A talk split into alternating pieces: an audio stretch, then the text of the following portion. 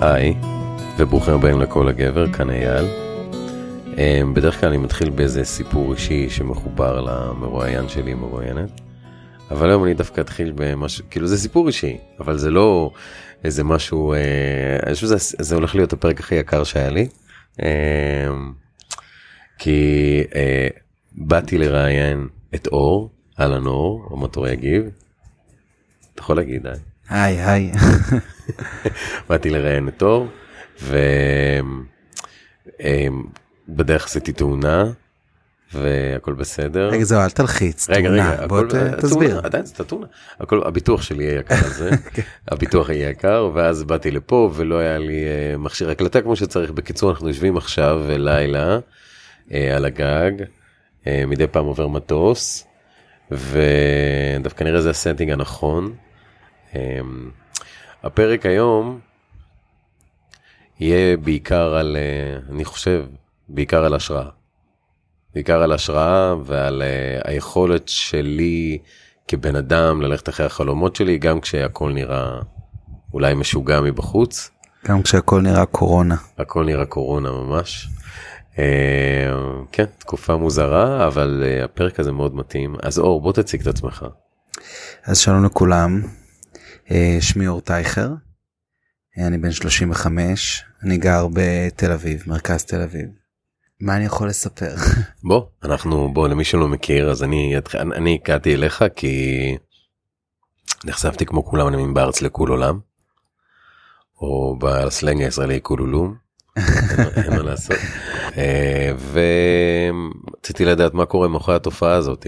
התחלתי להקשיב, התחלתי לשמוע, וזה היה נראה לי הרבה יותר גדול מהסרטון שאני רואה בפייסבוק, של כמה מאות אלפי, כאילו מאות או אלפים שרים שיר אחד, ובטוח שיש תהליך אחר מאחורי זה, אבל בכלל, ואז נפגשנו ודיברנו, ואני קצת blown away, לא הגבתי ככה בפגישה שלנו, אבל כאילו חשבתי הרי אחר כך. וואו, אז תציג את עצמך. אז בוא נגיד ש... לא, לא יודע, אני יודע שקצת קשה לי עם הגדרות, אבל אני אנסה ככה לצאת ביניהם. אז אם אני צריך להגדיר את עצמי, אני אגיד שאני יוצר ואני אמן. למדתי בימוי קולנוע בסן שפיגל, ואני יזם חברתי. המיזם האחרון שיזמתי הוא קולולם, מיזם חברתי ישירת המונים.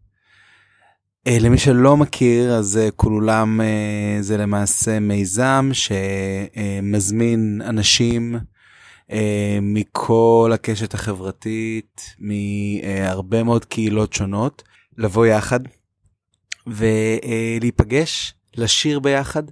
למעשה אנחנו מלמדים שיר מוכר בעיבוד חדשני, אלפי אנשים שאין להם שום רקע מוזיקלי, מלמדים אותם לשיר את השיר בשלושה קולות בפחות מ-ארבעים וחמש דקות. כל האירוע הזה אורך כשעתיים ורבע, שבו אנשים צוחקים ורוקדים יחד ויוצרים ומתחברים. למעשה המהות של האירוע הזה הוא להוציא את הקהל המשתתפים צעד אחד מאזור הנוחות שלהם. כשאני אומר קהל המשתתפים, אז למעשה זה ממש הופעה, קונצרט, אנשים קונים כרטיס, מגיעים בדרך כלל באלפיהם, זאת אומרת, אלפים מגיעים, ויחד איתם אנחנו יוצרים חוויה שהיא חוויה שמנסה לשנות תודעה. אני גם, אני גם חווה לא מעט פעמים שהיא אכן משנה תודעה.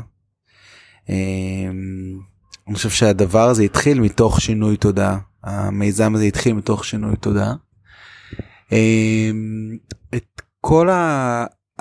את כל השיר הזה אנחנו מבצעים מספר פעמים המשתתפים, ומצלמים את זה בהרבה מאוד מצלמות, ועורכים את זה, ויוצא איזה קליפ ככה מאוד מרשים, שתפקידו הוא להיות, להפוך את כל המשתתפים לשגרירים, לשליחים של מסר.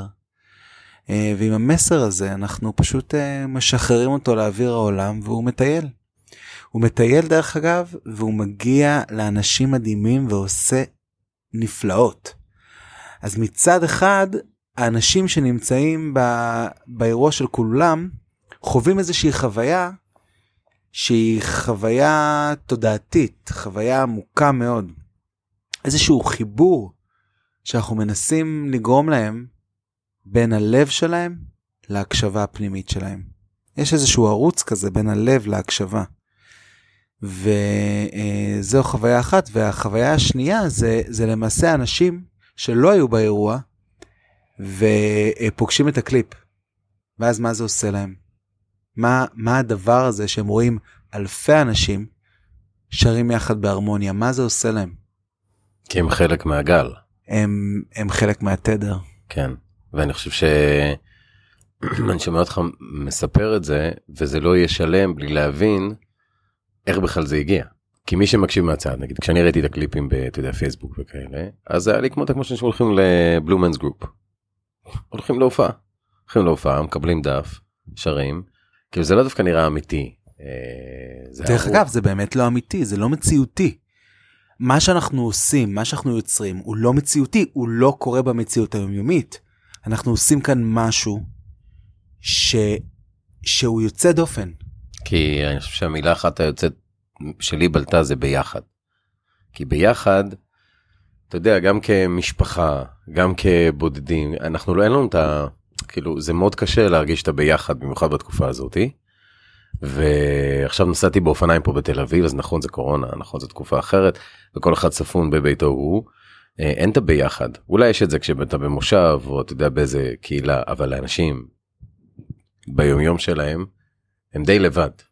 ואם אתה מציע כזאת חוויה, אז זה מאוד מעניין מאיפה אתה מגיע. כי אתה לא מגיע, בוא נעשה קרקס, או אפשר קרקס או להרגיש ביחד, אתה יודע, אפשר ללכת להופעה של זה זמר, זה משהו אחר.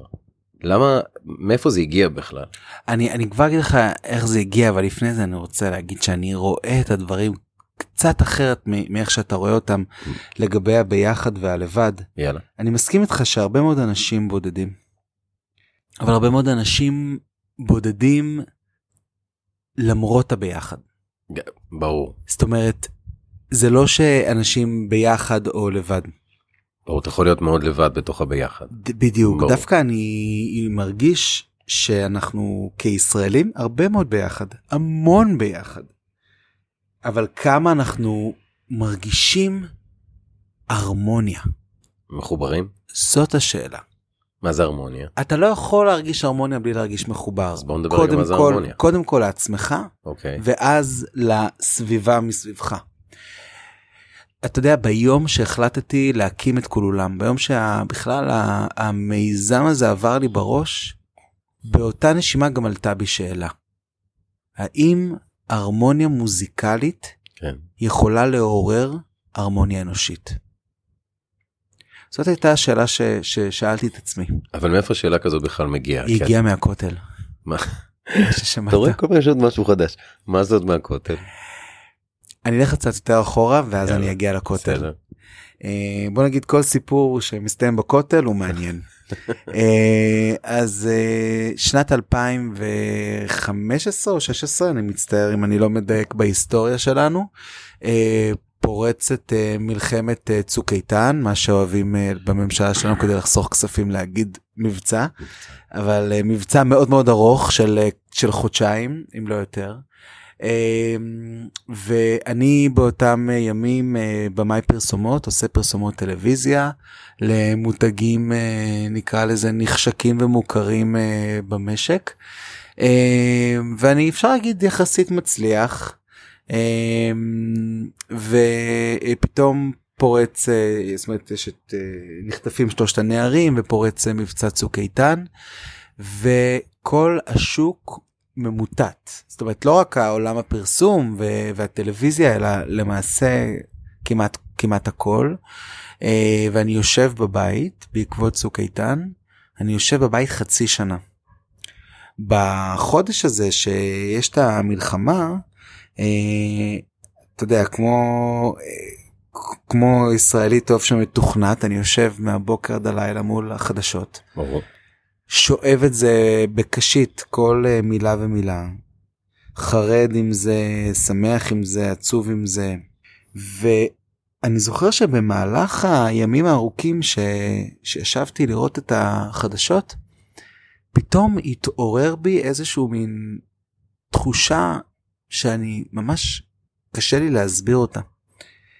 היא... יחשבו שאני משוגע, כאילו, יחשבו שאני נרקיסיסט, שאני... שאני... שזה אנחנו ש... פה. יחשבו ש... שנפלתי באמת, אבל...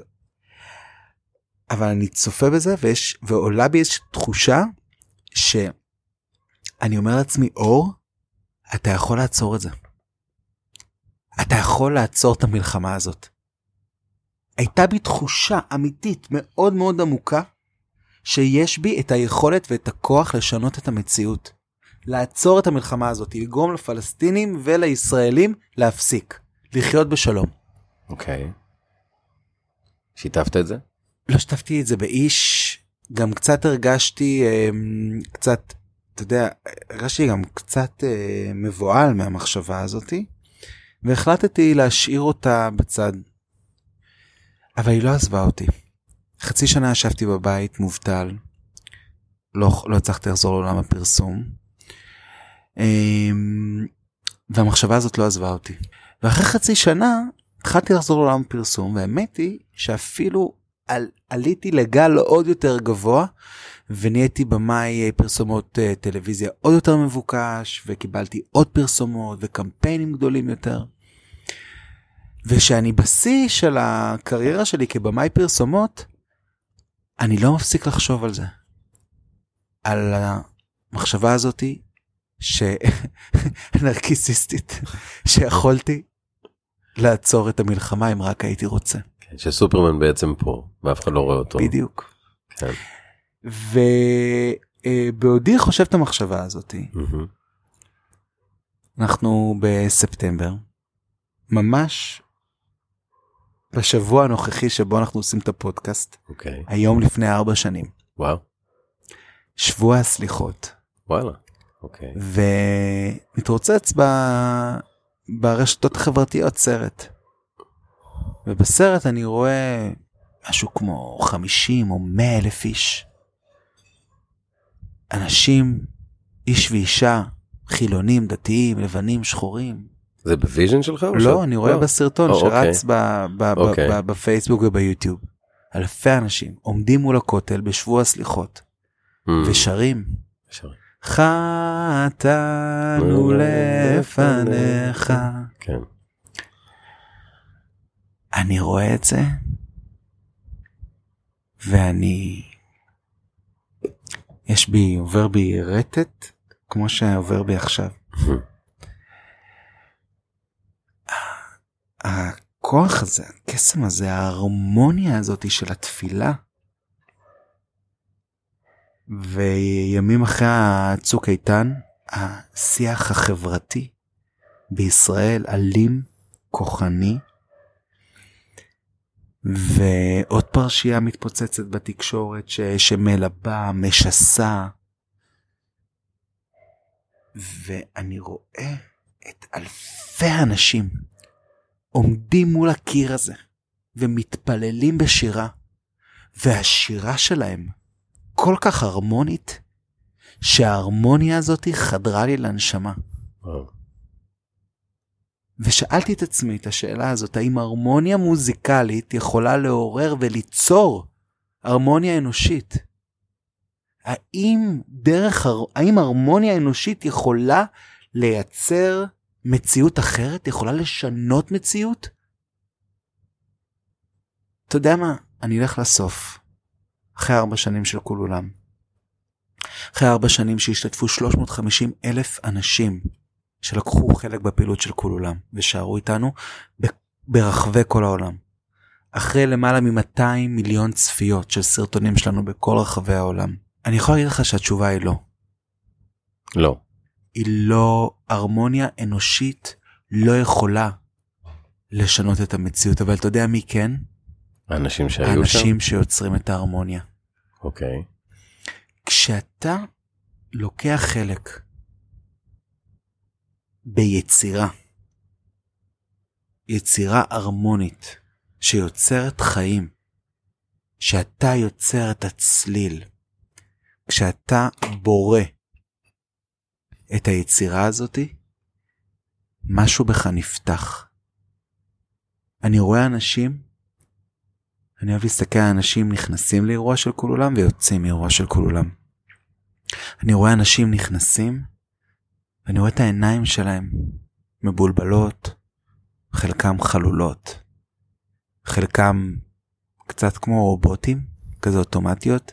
אני נכנס לעולם של מופע, אוקיי, שירותים, אוקיי, לשתות, אוקיי, לקנות, אוקיי, אוקיי, אוקיי. כזה, אוקיי. מין מונוטוניות כזאת, מונוטוניות שאני כיוצר גם קצת מתרחק ממנה, בורח ממנה. ואחד הדברים שאני הכי נהנה מהם באירוע של כולם, זה לעבור בין הקהל ולתפוס אנשים ברגע הזה. תמיד בהופעות של כולם יש את הרגע הזה, שבו אני מביט בעיניים של אנשים, ופתאום אני רואה אותם, אני רואה את העיניים שלהם משתנות. משהו במבט שלהם פתאום משתנה, נפתח. פתאום נוצר קשר, חיבור, פנימי, אמיתי, עמוק. ואז אני יודע שהצלחנו. כי כל המהות של כולם היא לא מוזיקה. המוזיקה פה היא כלי שירות. כל המהות של כולם זה לגרום לאנשים להאמין שיש בהם את הכוח לשנות את המציאות שבה הם חיים, אם הם רק רוצים בכך.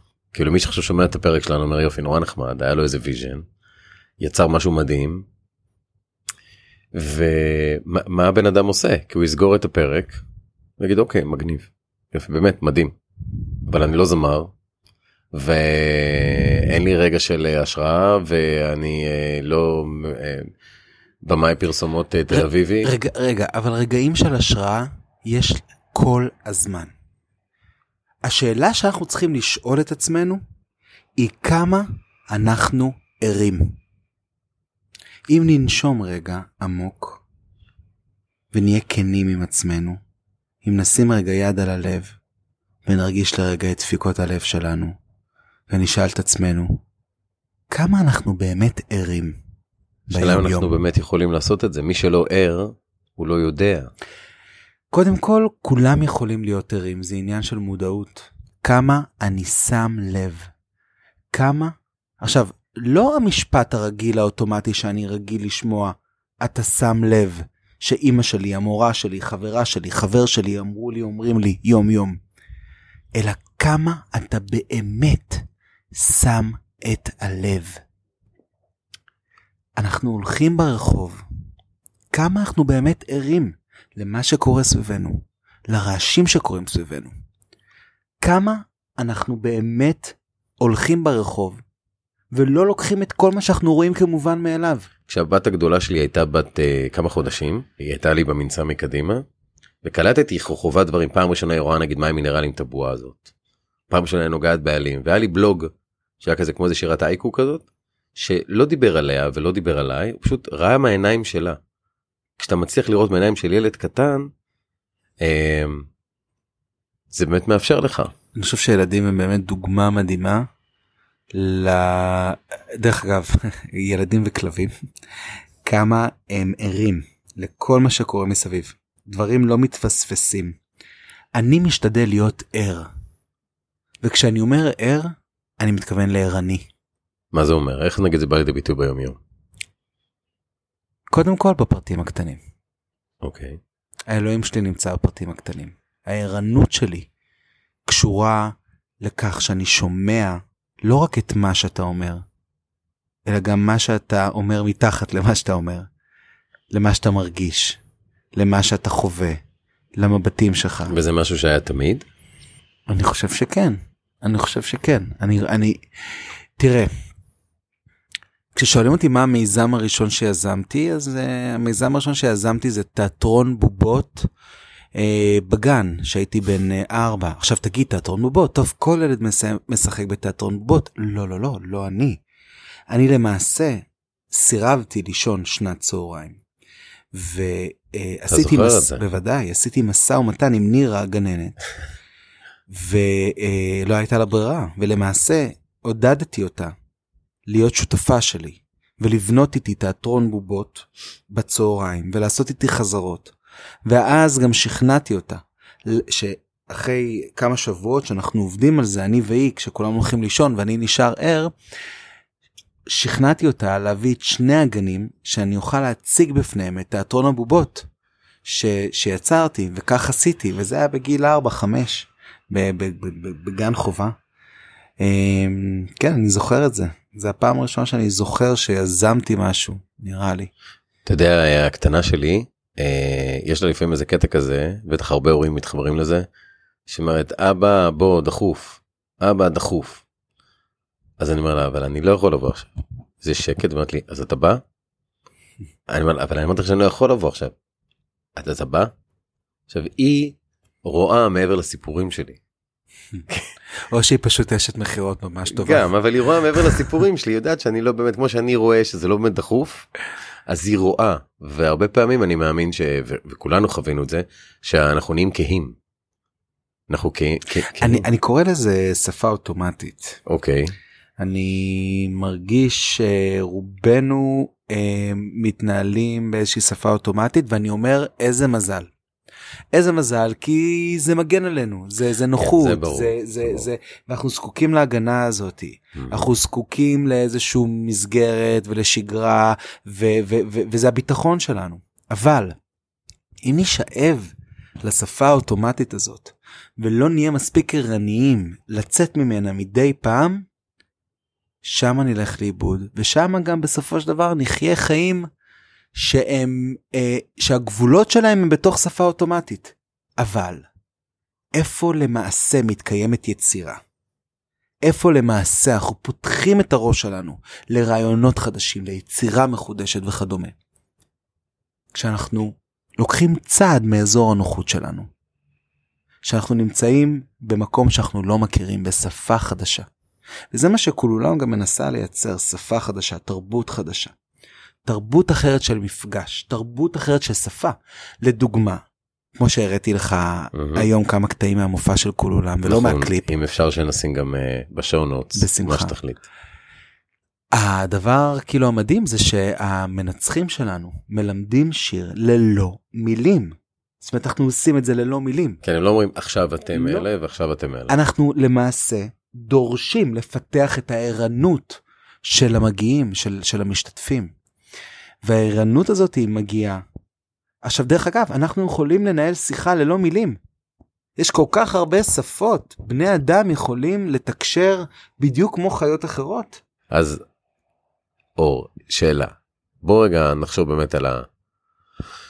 האדם הזה ששומע אותנו בריצה, בהליכה, בישיבה, באינטרנט. סליחה שאני קוטע אותך, זה קטע שאתה אומר בריצה, כי אתה יודע שהרבה מאוד אנשים מספרים לי שהם שומעים את הקליפים של כולולם בזמן ריצה. כי זה מעצים אותם? זה נותן להם מוטיבציה, כן. זה נורא מוזר, כי כמו שמעולם לא השתתפתי בכולולם, דרך אגב, אלא תמיד הייתי המנוע מאחורי זה. חשוב לציין למי ששומע, אני לא המנצח. לא, גם שמה שאלתי אותך, אם אתה שר, אמרת לי במקלחת. נכון, אני שר במקלחת. אני לא המנצח, אני המנהל האומנותי, הבמה, היוצר של הדבר הזה. כן. אני עושה את זה עם שני שותפים, שני שותפים שלי. שני השותפים שלי, אחד מהם זה המנצח, בן, עם הטלטלים ככה השחורים, כן. שקופץ על הבמה, והשותפה השנייה שלי זאת מיכל, שמנכ"לית של כולולם, והיא ככה מטפלת את המיזם יותר, אתה יודע, ברמה ה- היומיומית. מה עושים עכשיו בקורונה?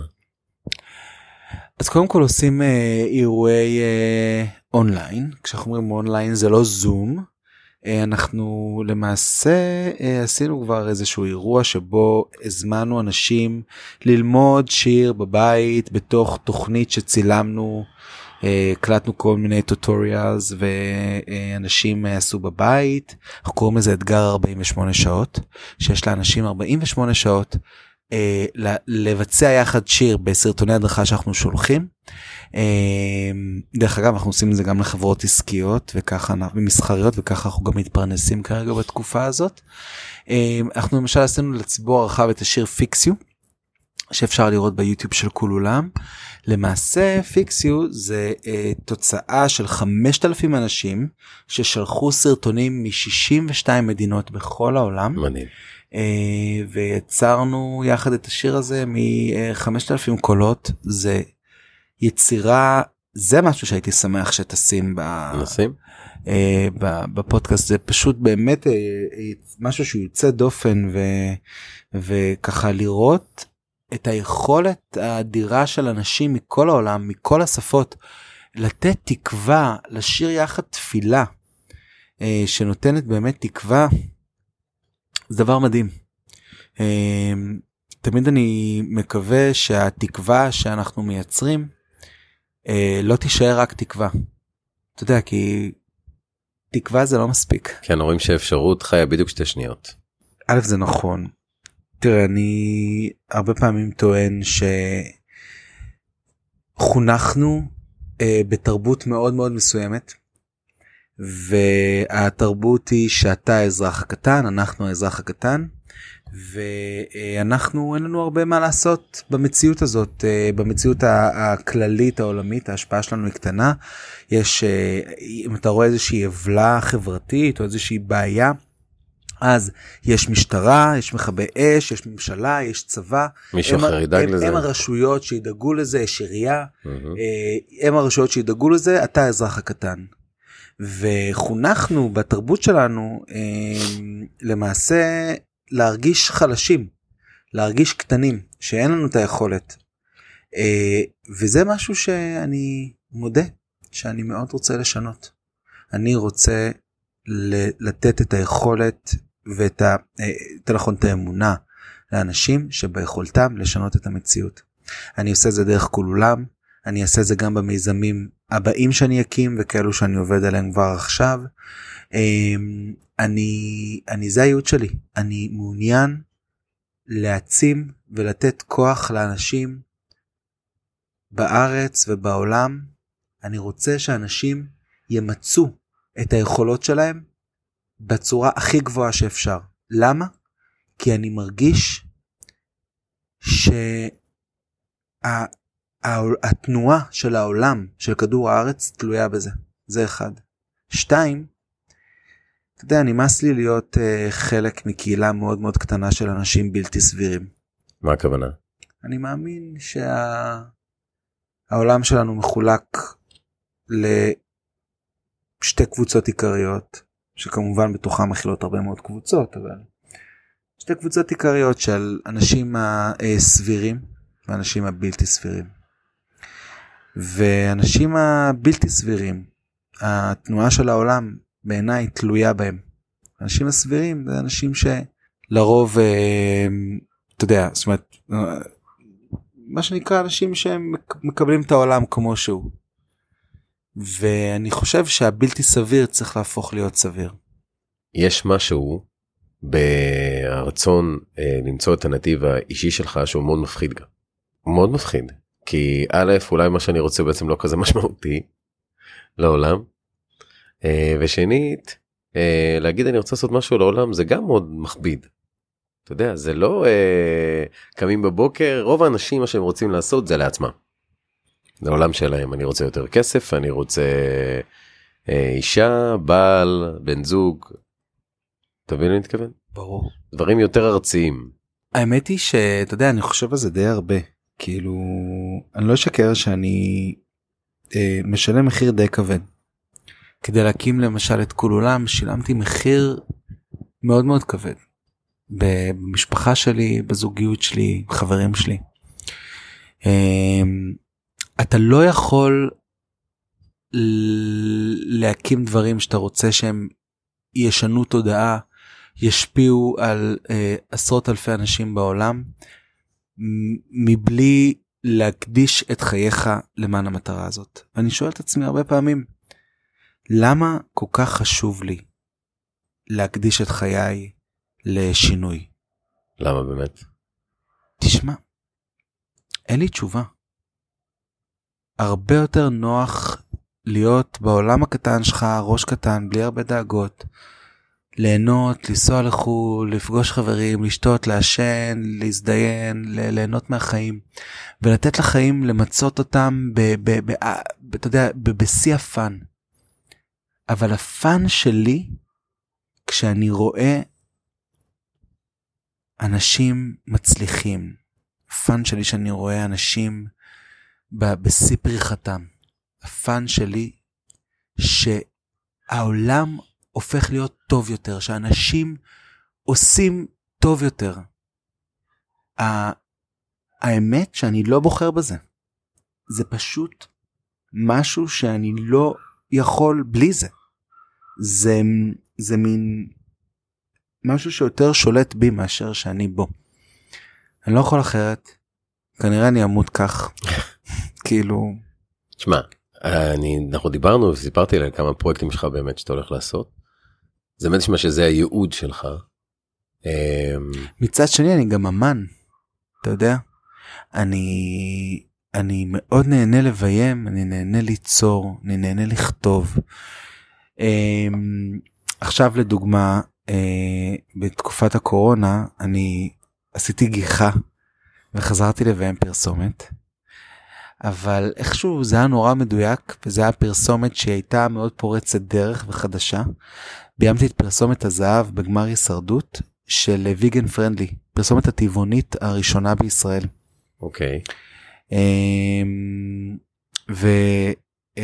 וכל היצירה של הדבר הזה, לעשות פרסומת כזאת, שמשפיעה על, על עשרות אנשים בארץ, הפרסומת דרך אגב מדברת על זוג שמגיע לסופר והיא רוצה לעשות ארוחת ערב והיא מחפשת ככה בשר טרי טרי והוא מוציא כזה בשר קפוא מהמקרר והיא אומרת לו לא מאמי אני רוצה טרי טרי ואז מגיעים לקצבייה ואז אומרים לקצב אנחנו רוצים בשר והיא אומרת לו אבל שיהיה טרי טרי ואז הוא אומר לה אין בעיה בשר טרי טרי בדרך צועק לה עוזר קצב מאחורה אתה יודע במטבח מאחורה בשר טלה טרי טרי ואז הוא אומר אין בעיה בשר טלה טרי טרי בשר טלה טרי טרי ואז פתאום הוא יוצא, הוא מביא לה תלה, קטן, טרי טרי, תלה בין חמישה ימים, חי בידיים שלה.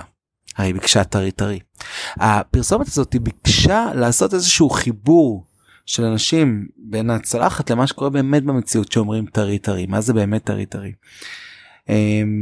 וכשעשיתי את הפרסומת הזאת, התמלאתי בכל כך הרבה אהבה, אתה טבעוני? הדבר הזה, אני טבעוני חדש למען האמת. טבעוני חדש, טוב, אני טבעוני ישן. אתה מכיר, יש פרסומת. ולא ראית את הפרסומת הזאת? לא, כי לא ראיתי הישרדות. לא, אבל יש... אז אני אגיד לך, יש פרסומת, קודם כל אני מאוד אוהב את זה, כי יש, עשו פעם ניסוי, ולקחו, זה כזה כמו קנדיד קאמרה כזה. עם החזיר. עם החזיר. ראיתי, כן. ומי שלא ראה, אז אני אספר שהוא מבקש גם חזיר תחון, ומוצאים לו חזיר מתחת, ואומר לו, לא, אבל אל תעשה את זה.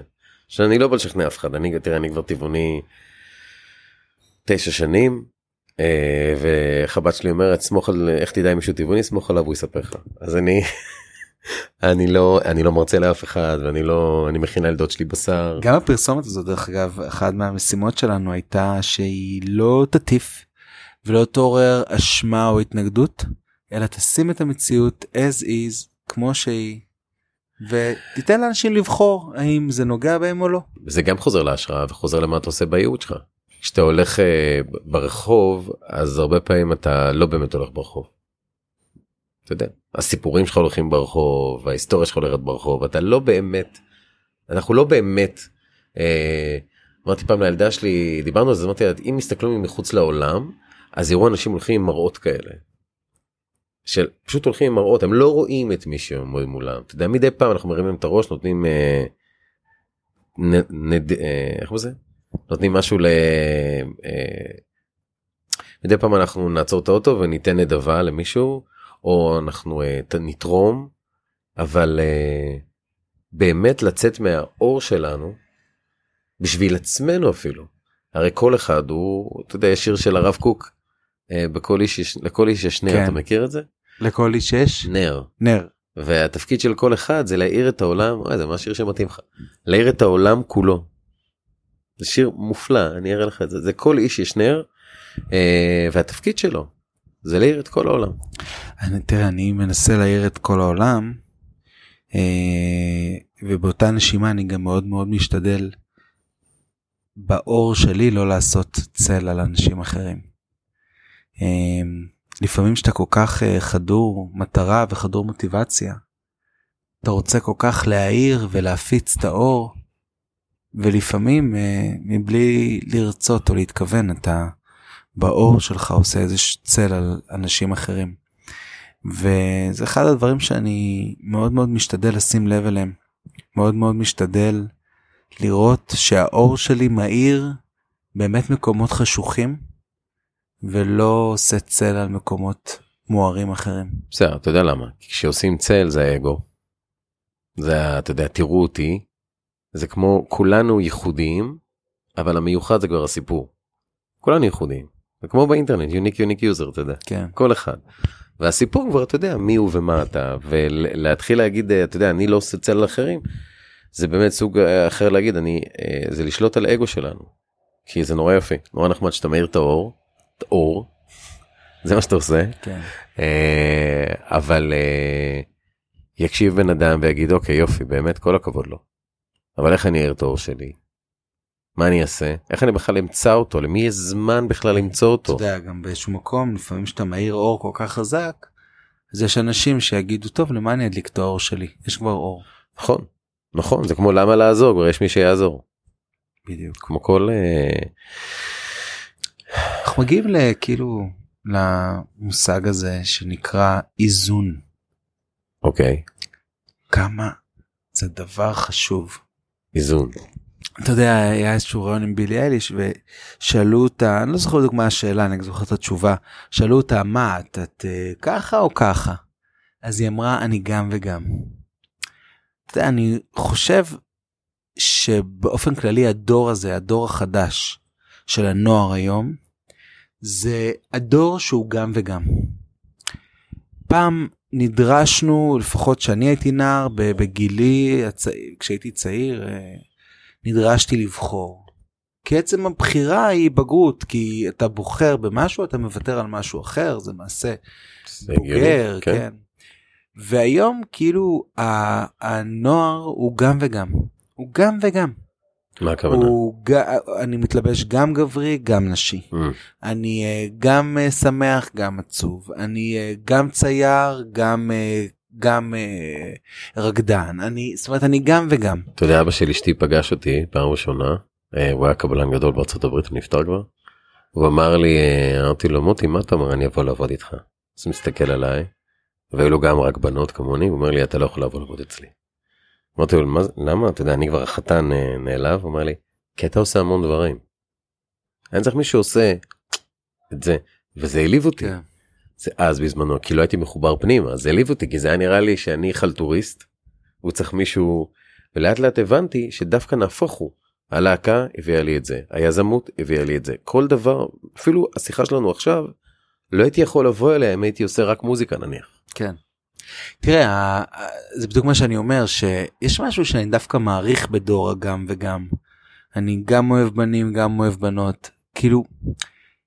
אני חושב שבגם וגם הזה יש איזשהו, איזשהו אה, מין מצפן של איזון. אה, אני שומע אותך, ואנחנו פה בתל אביב, ואתה אומר גם וגם אוהבים, גם בנים, גם בנות, וזה טוב שזה יוצא מהנושא הראשי שהיה כולולם, כי כל המטרה היא להיות השראה. אה, גם להיות גיי, דיברנו על זה קודם, כשאני הייתי בת, כשאייפייב יצא, אז אה, מעבר, זאת אומרת, לא היו גיי סביבנו במרכאות. אנחנו היינו הנציגים של ה... כן, במיוחד שנות התשעים. לחלוטין. במגדה הרונה היה מאוד פופולרי. נכון. וכשחזרנו, וניסינו לעשות קאמבק, ואז קרה משקרה לאמיר, אבל אמ, פתאום כולם היו גייז בחוץ. אז יום אחד דיברתי עם הגדולה שלי, אפילו עם האמצעית שלי, ושאלתי אותה, דיברנו, אומרת לי, אבל אבא, אתה יודע שזה יותר קל, כאילו יותר מגניב להיות גיי מסטרייט? אמרתי, מה זאת אומרת? אני יודע, ועדיין אני מאמין, שיש המון חבר'ה שהבנים שלהם בארון, שהם בארון. למרות שזה הרבה פחות פופולרי היום. להיות בארון. כן. אוקיי, אבל בוא נדבר על זה. דרך אגב, בקהילה הגאה, דרך אגב, אני משתייך לקהילה הגאה, אני בזוגיות, יש לי בן זוג, תומר, שמונה שנים, ואני יכול להגיד לך שבקהילה הגאה, אני יכול להגיד אפילו שאני נפגש אפילו עם איזשהו חוסר סבלנות לארונות. למה? אנחנו חיים בחברה שיותר מאפשרת ויותר פתוחה. אני יודע שזה לא קורה בכל ישראל, אני יודע שזה יותר בבועה התל אביבית. מאוד. אבל, אבל, אבל אני חושב שזה גם הולך ו, ומתפשט לשאר רחבי המדינה. אפשר לראות את מצעדי הגאווה, דרך אגב, שקורים בערים, כולל פריפריות רבות ו, ו, וגדולות מכפר סבא, באר שבע ועוד ועוד. ועדיין, אתה יודע, תל אביב, כמו שאני הייתי צריך שבאתי לתל אביב, זה תל אביב. כאילו, אתה בא לתל אביב, יש בה הכל, ופתאום יש לך חופש להיות. טוב שיש עיר כזאת, בכל מדינה יש בדרך כלל ערים כאלה שהן יותר ליברליות, יותר חופשיות. אני חושב שזה היופי, כאילו, שיש לנו איזשהו עיר שהיא סוג של מטרופולין, שהיא פתוחה והיא מאפשרת, ויש מקומות ש... שגם בישראל, שאנשים מחפשים איזושהי חוויה אחרת, ו... ו... ו... וזה גם מדהים, וזה גם יפה. טוב, אז... קצת, אני לא, אני, תמיד הפודקאסט הזה קורה כמו עץ, והשאר זה הענפים. הגזע שלו זה היה השראה, וקולולם, והמסלול שעשית, ויצאנו לענפים על הומוסקסואליות, ודיברנו על התחברות פנימה, ועל מטריקס וזה. יש ענף אחד שעוד לא נגענו בו, בכל המסלול הזה, וזה ענף מאוד חשוב, כשאתה רוצה לעשות את הדרך שלך, זה ענף של לקבל לא, של לקבל התנגדות מהעולם. התנגדות מעולם יכולה לדרוס אותך ולבטא לך כל דבר שאתה עושה, ואתה גם תסכים לזה, כי אתה חלק מהמטריקס, אתה אומר, אה, כן, נכון, לא מגיע לי, או אין לי. תראה, מה זה התנגדות מהעולם, ומה זה גם לא? לא והתנגדות זה למעשה פחד. אוקיי. וזה למעשה משהו ששומר על, על, על הקיים, על, על, על מה שבנינו, על מה שקיים, על המוכר. בסופו של דבר, אנשים אומרים לא, כי הם לא, הם, הם, זה, זה, ברגע שאתה אתה עושה משהו שאומר לא, זה מוציא אותם מאזור הנוחות שלהם. וזה נראה לי משהו, אני לא יודע למה, אבל הבנתי את זה. אתה יודע, דרך אגב, כשאני הקמתי את כולם, רציתי למצוא שותפים, והשותף הראשון שרציתי למצוא זה מנצח. לי אין שום רקע מוזיקלי. יותר מזה, נעים מאוד, אני אור טייכר ואני זייפן. ועם זאת, הלכתי לחפש מנצח. ועברתי שנים עשר מנצחים שאמרו לי לא. על מה הם אמרו לא? הם אמרו שזה נשמע להם הזוי, שאין שום מצב שזה יקרה, מה הסיכוי שעכשיו אנשים שאין להם רקע מוזיקלי י- י- י- יבואו לשיר, שיר בשלושה קולות, מה זה מקלה? יש כבר מקלות, זה שירה בציבור, שרה לשרון, אבל אמרתם זה לא שירה בציבור, זה לא מתקרב לזה אפילו, זה... המהות היא לא שירה. לא, גם יותר מזה, זה שרים שיר אחד בערב של שעתיים ורבע, וגם לא שרים כל השעתיים ורבע, קיצור זה... בעיקר אנשים לא הצליחו להבין. זה נראה להם הזוי. דרך אגב, גם לשותפה שלי זה נשמע הזוי. אבל היא אמרה, תשמע, הרעיון הזוי, אבל יש בך משהו שאני לא יכולה להגיד לו לא. ואני חושבת שאני רוצה לבדוק את זה. אבל בעיקרון, כאילו, לא יודע, כאילו לא... תמיד הבנתי שלא, זה פשוט אנשים שמגנים על עצמם ועל אזור הנוחות שלהם. לסיכומו של הפודקאסטים אפשר, של הפרק הזה, מה שאני לוקח, זה אני לוקח הרבה הקשבה פנימה, אני לוקח את האפשרות של לקבל לא, שזה מפחיד. מה שאתה עברת זה סוג של התגלות, זה יכול לקרות לכל אחד שהוא עכשיו באוטו, וזה לא צריך, אני עוזב את החיים שלי והולך, אני יכול לעשות משהו אבל שיחבר אותי פנימה. זה לא צריך להיות, ואם מתוך זה יצא משהו שאתה רוצה גדול, אתה יודע, או קטן, סבבה, אבל לא להיות זומבי, לא להיות האלה שנוהגים הביתה, ואתה לא חוזר, איך נסעת, אתה מכיר את זה? הגעתי הביתה, אז היפנוזה, הגעתי הביתה, אה, ומה אני עושה פה, איך הגעתי? אז מי היית אתה עכשיו, ב... מי היית אתה עכשיו בעשר דקות האלה שנסע? איפה היית? אתה לא נוכח. ואתה מתאר חוויה של מאוד להיות נוכח. זה מדהים שאתה אומר נוכח, כי למעשה אחד מהדרכים שבהם אני פועל היא דרך נוכחות. אתה יודע, אמרת שאחד הדברים הקשבה פנימית, וזה נכון. ההקשבה הפנימית היא מולידה הקשבה חיצונית. והקשבה פנימית והקשבה חיצונית יוצרים נוכחות. להיות מודע ונוכח לעצמי, למה שמתחולל בי, ובתוך זה ודרך זה גם לסביבה שלי. בקולולם יש לנו מערכת תקשורת פנימית לכל המנצחים, הנגנים, השחקנים, המנחים שעולים לבמה. וכל פעם, כבר למעלה מ-מאתיים הופעות של קולולם בכל רחבי העולם, לפני שהצוות של קולולם עולה לבמה, אני כל הזמן אומר את אותו המשפט, בהצלחה, ואל תשכחו, to be. To be or not to be. Okay. To be. תבחרו להיות. כל כך הרבה אנשים סביבי, החיים עוברים להם מול העיניים, מבלי שהם באמת נוכחים בהם. ואני יכול להגיד לסיכום, שאני חושב שמה שמסכם את כל מה שדיברנו עליו מבחינתי, זה היכולת להיות ברגע נוכח במלוא ה... במלוא המחשבה, התחושה. כמה פעמים ביום אני לפעמים מחכך את האצבעות של הרגליים שלי בתוך הנעליים, ככה להרגיש את האדמה, mm.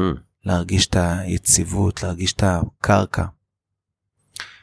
אתה יודע, הראש שלי הרבה פעמים מטייל לו למעלה בכוכבים, אבל הרגליים שלי תמיד תמיד יציבות בקרקע. וזה גם האיזון הזה שדיברתי עליו.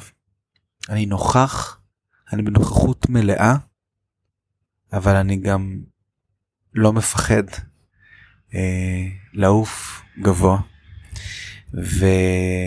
והלוואי ש... שאנשים שמקשיבים לפודקאסט הזה היו יכולים להזכיר לעצמם מדי פעם לנשום, להיות ערניים, ולבחון את הנוכחות שלהם.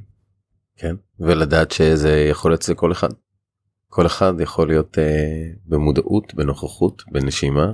כמה פעמים אנחנו לא נושמים, אה, כשאתה נמצא בפקק, וכן. כדי, כדי באמת להשפיע על תודעה, אתה צריך להיות התודעה. ו... ובאמת באמת הכוח הכי גדול באנושות זה להיות נוכח ברגע. כן. בגלל שרוב האנשים, לא יודע אם רוב, אבל הרבה מאוד מהאנשים שאני פוגש בחיים, חיים עוברים על פניהם בצורה כל כך מהירה, שהם מגיעים לסוף החיים, הם פתאום מסתכלים אחורה באיזשהו מין, מין, אתה יודע, חמלה ואולי סלחנות, אבל... איזשהו משהו כזה מהיר שחלף על פניהם. ואני חושב שנוכחות, אם, אם באמת היינו מביאים אותה יותר פנימה והחוצה, אז באמת היינו יכולים להיות אנשים טובים יותר וגם לייצר סביבה טובה יותר. בואו נהיה אנשים טובים, בואו נהיה. בואו נהיה, אתה יודע, יש לנו בסך הכל שלושים אלף יום לחיות. לא משהו עצוב, אבל שלושים אלף. אני נשארו לי איזה ארבע עשרה, אבל uh, ככה זה, והזמן טס, טק טק טק טק טק. ממש. אז uh, שלא נהיה מורבידים, uh, כי נהפוך הוא, אפשר להסתכל על זה במקום של איזה יום, כאילו לתת משמעות לכל רגע. עכשיו זה קשה, כי זה לא סרט, והחיים אתה יודע, איזה משמעות, היום קיבלתי התאונה הזאת, יש לי משמעות שנתתי לה היום בבוקר, אבל אפילו זה, לבחור איך אני, כי יכלתי לא לבוא לפה, יכלתי להתעצבן, ות... ולא לא עשיתי את זה, הייתה לי בחירה. ולכל אחד מאיתנו יש בחירה, וזה גם מה שאני לוקח מפה, גם לחיים היומיים שלי, וגם, אתה יודע, להעביר את זה הלאה, ספציפית, נגיד לבנות שלי, על הבחירה שיש להם כל רגע, ולא להיות קורבן, ולהיות נוכח, ואתה עושה דברים נפלאים בעולם. תודה רבה.